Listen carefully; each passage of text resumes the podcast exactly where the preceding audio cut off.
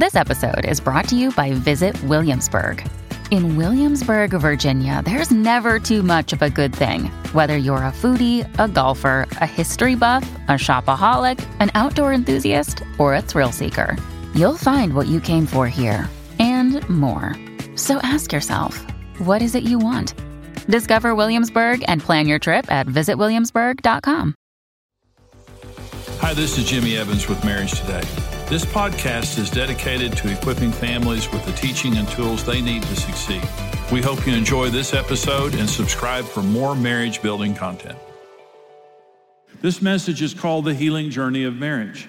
And it surprises some people to hear that God designed marriage to heal us. Uh, an oxymoron is a self contradictory statement. Uh, and so uh, the healing journey of marriage sounds like an oxymoron to some people because marriage has damaged so many people so deeply. And sometimes it may not be their marriage, but it may be their parents' marriage. Or, or you know, someone that's uh, an environment that they grew up with in that damaged them, or it could have been a previous marriage or two or three that deeply damaged them. So to hear that marriage is a healing journey is, is a shocking thing. Let me say, Karen and I began in marriage hurting each other, deeply damaging each other to the brink of divorce, then we healed each other. And our marriage today, we live in a healed, happy marriage because we found God's way. Miraculously and by the grace of God, we found God's way. And so I want to begin with four simple but profoundly important facts related to marriage and marriage being a healing journey. Number one is God created marriage. The government did not create marriage. Lawyers did not create marriage. Lonely Neanderthals did not create marriage. Okay? Marriage was created in Genesis chapter 1 by God Himself. It came from God. Number two, God created marriage to bless us. Marriage was created in a place called Eden. It was a paradise, and the name Eden means pleasure and delight. God made marriage to give us pleasure and delight, not to hurt us. Comment number four. Rebellion to God's word caused the fall of marriage and the destruction of society. In Genesis chapter 3, when God had created Adam and Eve, created marriage, Satan intruded into the Garden of Eden in the form of a serpent, and he began to tempt Eve with these words Has God surely said? The first thing he did was to question the integrity of God's word. And Eve said, We can't eat that fruit because we'll die. And the devil said to Eve, You will not die. But they did die because the devil's a liar and he always lies. He comes to tell us that the Word of God isn't true, and if we rebel against it, there won't be consequences. Look around, ladies and gentlemen, at America today. There are consequences to rebelling against the Word of God. Marriage doesn't work today because we've thrown away the Word of God. And when you throw away the word, nothing works. But when you come back, and this is statement number four, returning to God's word heals us and restores us to God's plan for marriage and for life. And this is the scripture that I ask you to turn to Psalm 107, verse 20. He sent his word and healed them and delivered them from their destructions. It is coming back to the word of God that heals us heals our marriages, heals our families the way that God designs. So, bad marriages, it's not God's fault. What's happening in our culture related to marriage, it's not God's fault. It is because we have rejected the Word of God, and returning to the Word of God will bring us healing. And so, and it's a very special scripture uh, to Karen and me in our marriage. But Karen and I were, grew up in non-Christian homes and dysfunctional. You know, there was our parents were wonderful and they did a lot of good things, but we both came out of childhood wounded. And we married, and, uh, and I describe sometimes trying to love each other was like two porcupines trying to get close. Is it was very painful. We both had wounds from our past, and we all do. We had wounds from our past, and we touched each other's wounds. And that's what happens when you get married. You marry a person who is wounded, and it's inevitable that we are going to touch each other's wounds. And so we fought and we fought and we fought. And Karen did something very, very important for our marriage that changed our marriage. We, uh, fighting with me was not a good thing to do because Karen would engage me and she would begin to fight with me. Uh, Karen doesn't think as fast talking as I do. I'm a very fast talker. I think on my feet because that's what God called me to do. It takes Karen longer to process, you know, thoughts and feelings than me. So it wasn't a fair fight. When we fought, I mean, I could just drill her with words and overwhelm her, and she would go off crying. And I, I thought I won. I didn't ever win any of those kinds of fights. But one day, Karen did something very smart, and she stopped fighting with me and she got alone with God and said to the Lord, This is not about Jimmy, you heal me. The best thing ever happened with our marriage. And I've never known a day in our marriage in 43 years that Karen has not woken up and read God's word. And when I say read God's word, I'm talking about hours. Karen, Karen is in the word of God every single morning. And so she spends time in the word of God. Well, the word of God healed Karen. Psalm 107 20 says, God sent his word to heal them and deliver them from their destructions. As Karen began to get healed, it just highlighted how sick I was. And ultimately, it's what changed me. We had a huge fight. Uh, I, the Lord broke through my heart. I began to see, you know, how bad I had been. And that began the, the healing journey of our marriage. And so I want to begin with a premise in this message. And this is a very important premise in this message.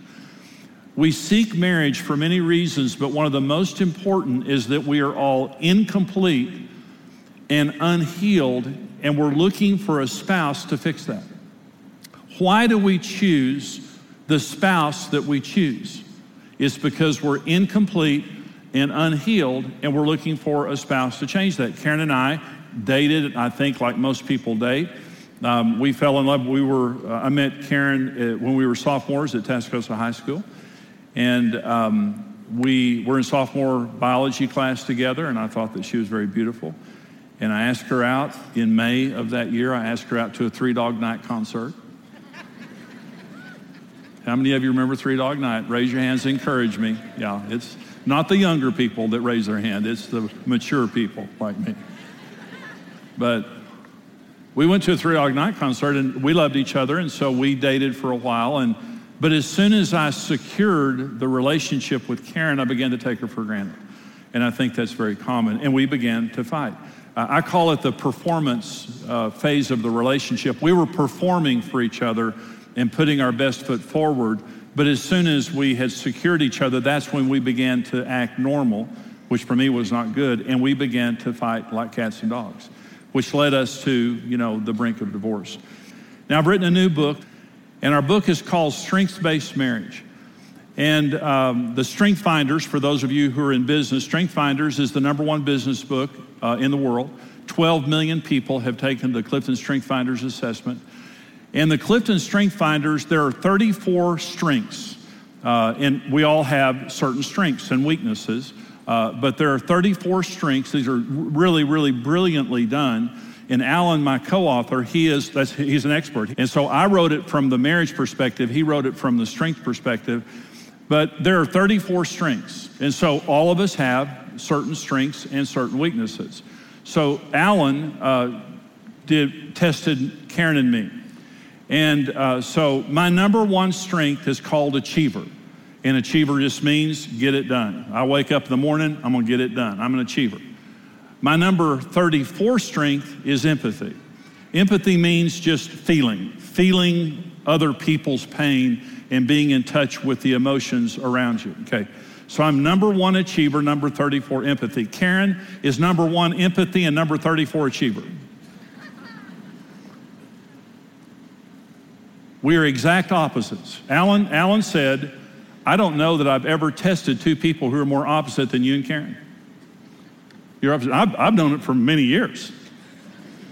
You're opposite. So, so I'm an achiever. I wake up, I get it done. Karen is empathy. She feels. Karen lives in a feeling. She's very healthy, by the way. I'm not talking, this isn't a bad thing, it's a good thing. But Karen feels, okay? I don't feel. I mean, I guess I feel things, you know, but, but an example of how I don't feel is sometimes I'll have a toothache um, and my teeth start hurting. Well, when my teeth start hurting, I know I have a headache. And so when my teeth start hurting, I'll think to myself, I better have a headache.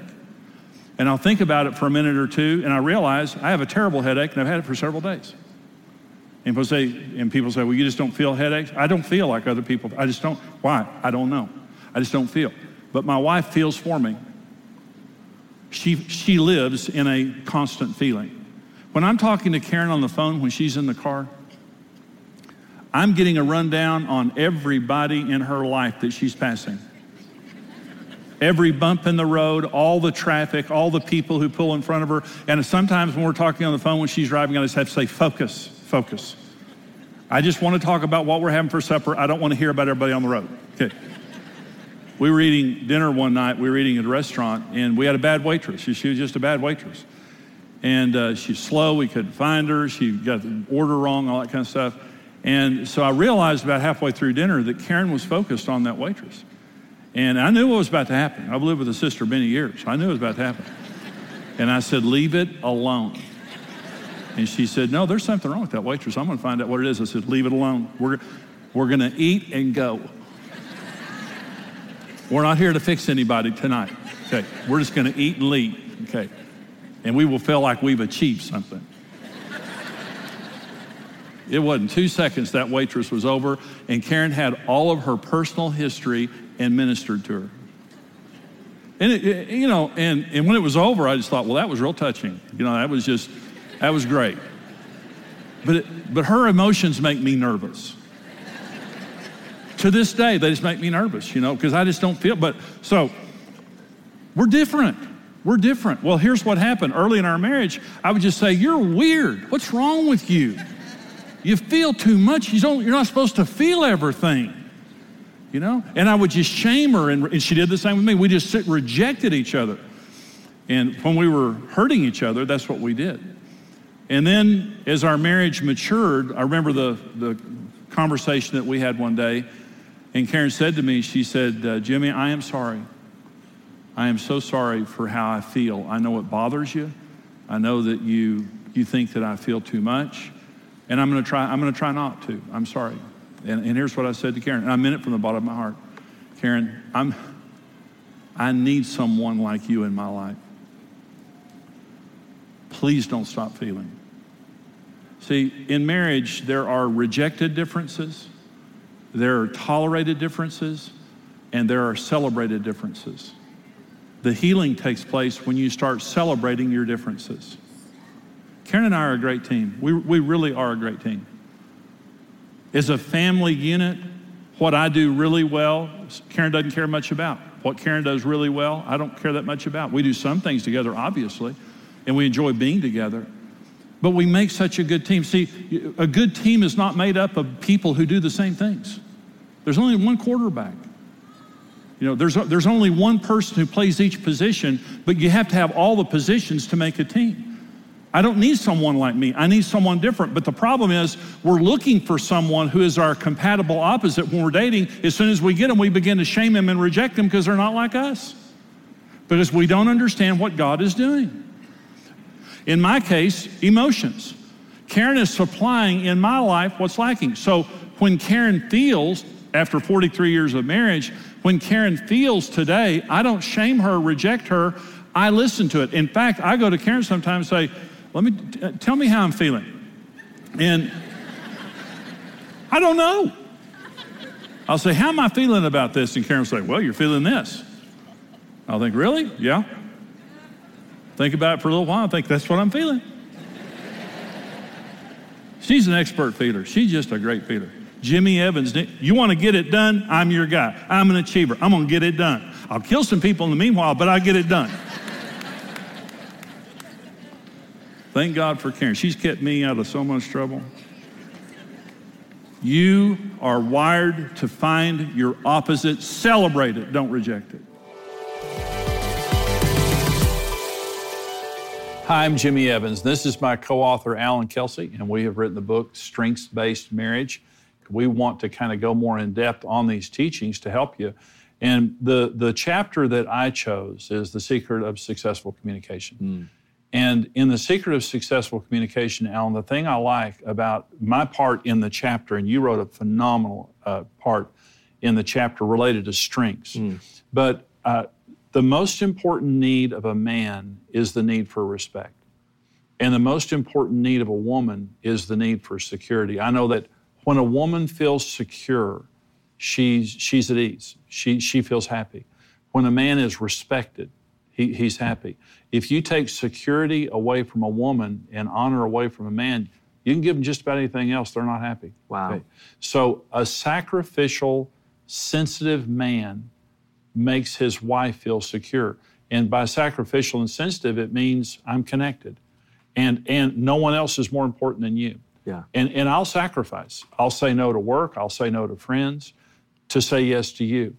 And so when a man is communicating with his wife, the words don't matter if mm. you're not speaking her language of security. Ah. You can say anything you want to say. And so early in our marriage, I was golfed all the time, worked all the time. My heart was not at home. And Karen would come and talk to me, and she was fishing for my heart. You huh. know, she was trying to get me to reconnect to her, the kids, just the well-being of the home. And I saw her as being a nag, unhappy, just and just being disrespectful. Yeah. So I completely rejected that. Well, we spent years in our marriage frustrated until I learned what I said wasn't the issue is I was not making her feel secure. That's why I couldn't communicate with her. Mm. In other words, it, you could be a masterful communicator. Yeah. But if you're an idiot, it doesn't matter. so I, was, I, was, I was not a masterful communicator, but I was an idiot. so until I realized that when I'm talking with Karen, regardless of what the issue is, yeah. I have to encrypt my words with a spirit, with an attitude. Huh that says you come first. So that had to be an intentional action. I mean, you had to just decide Absolutely. you were going to do that. Well, but it's part of realizing the difference in your spouse. See, mm-hmm. we this our whole book is about differences. That's right. And strengths. So we're different by God's design. That's right. what our book is about. Is we're different by God's design, and it's respecting that difference mm. that turns a dangerous difference into a dynamic difference. That's right. I'll talk about your part of the chapter. Well, you know, you did such a great job setting up the front half of the chapter, talking about these two mega needs. And I picked up on this, this idea of what you say and how you say it. And I felt like, from a strengths perspective, some of the greatest value we can bring is to identify these two very natural things that we do as people, whether we're even aware of it or not. And one of them is to kind of play down the strong parts of who we are because we get told, you know, that's too sharp. You need to just soften that a little bit for the sake of everybody else. But you know very well, as an ice skater, if you round off the sharp edge of the blade on your ice skates, you're useless. You're going to fall all sure. over the place. You're going to end up with a, you know, wet behind. But I mean, you put a clean, sharp edge on the blade of that on that skate, and people can do miraculous things on right. a slippery surface that you ought never to be able to do. They can leap off the ice, they can land on one leg, they can spin and twirl. These things shouldn't be able to happen, but it's because there's an edge there. But the world says your edge is scary, you need to shave it off. And so we, we, we, we, sh- we shrink back, we minimize our strengths. And that's one of the tendencies that we have, that we do. And I think it's bad for us, it's bad for our marriages. Uh, and the other idea that I talk about in, our, in the book is that we tend to project our strengths. Now, projecting our strengths is probably worse than minimizing. Minimizing hurts me, projecting hurts you. And I basically say that you're not okay until you see the world the way I see so it. That's very common. And uh, boy, we just do that to each other all the time. We do it to our kids, we do it to our coworkers, we certainly do it to our spouse. And I just wanted to point those two, two things out from a strengths perspective to help folks understand. Man, I'm doing this and I don't even know I'm doing it. Well, I believe you're getting the best of Alan Kelsey and yeah, Jimmy Evans in this true. book, Strengths Based Marriage, along with all of the expertise of the Clifton Strengths Finder to help you to understand your strengths, your spouse's strengths and to have a stronger marriage. Mm-hmm. Thank you for joining us. God bless you. We hope you've enjoyed today's podcast, and we want to let you know about another marriage podcast with Dave and Ashley Willis called Naked Marriage, where they talk about real and raw marriage topics like sex, communication, openness, and more in a fun, lighthearted atmosphere. Search for Naked Marriage with Dave and Ashley Willis in iTunes and start listening today.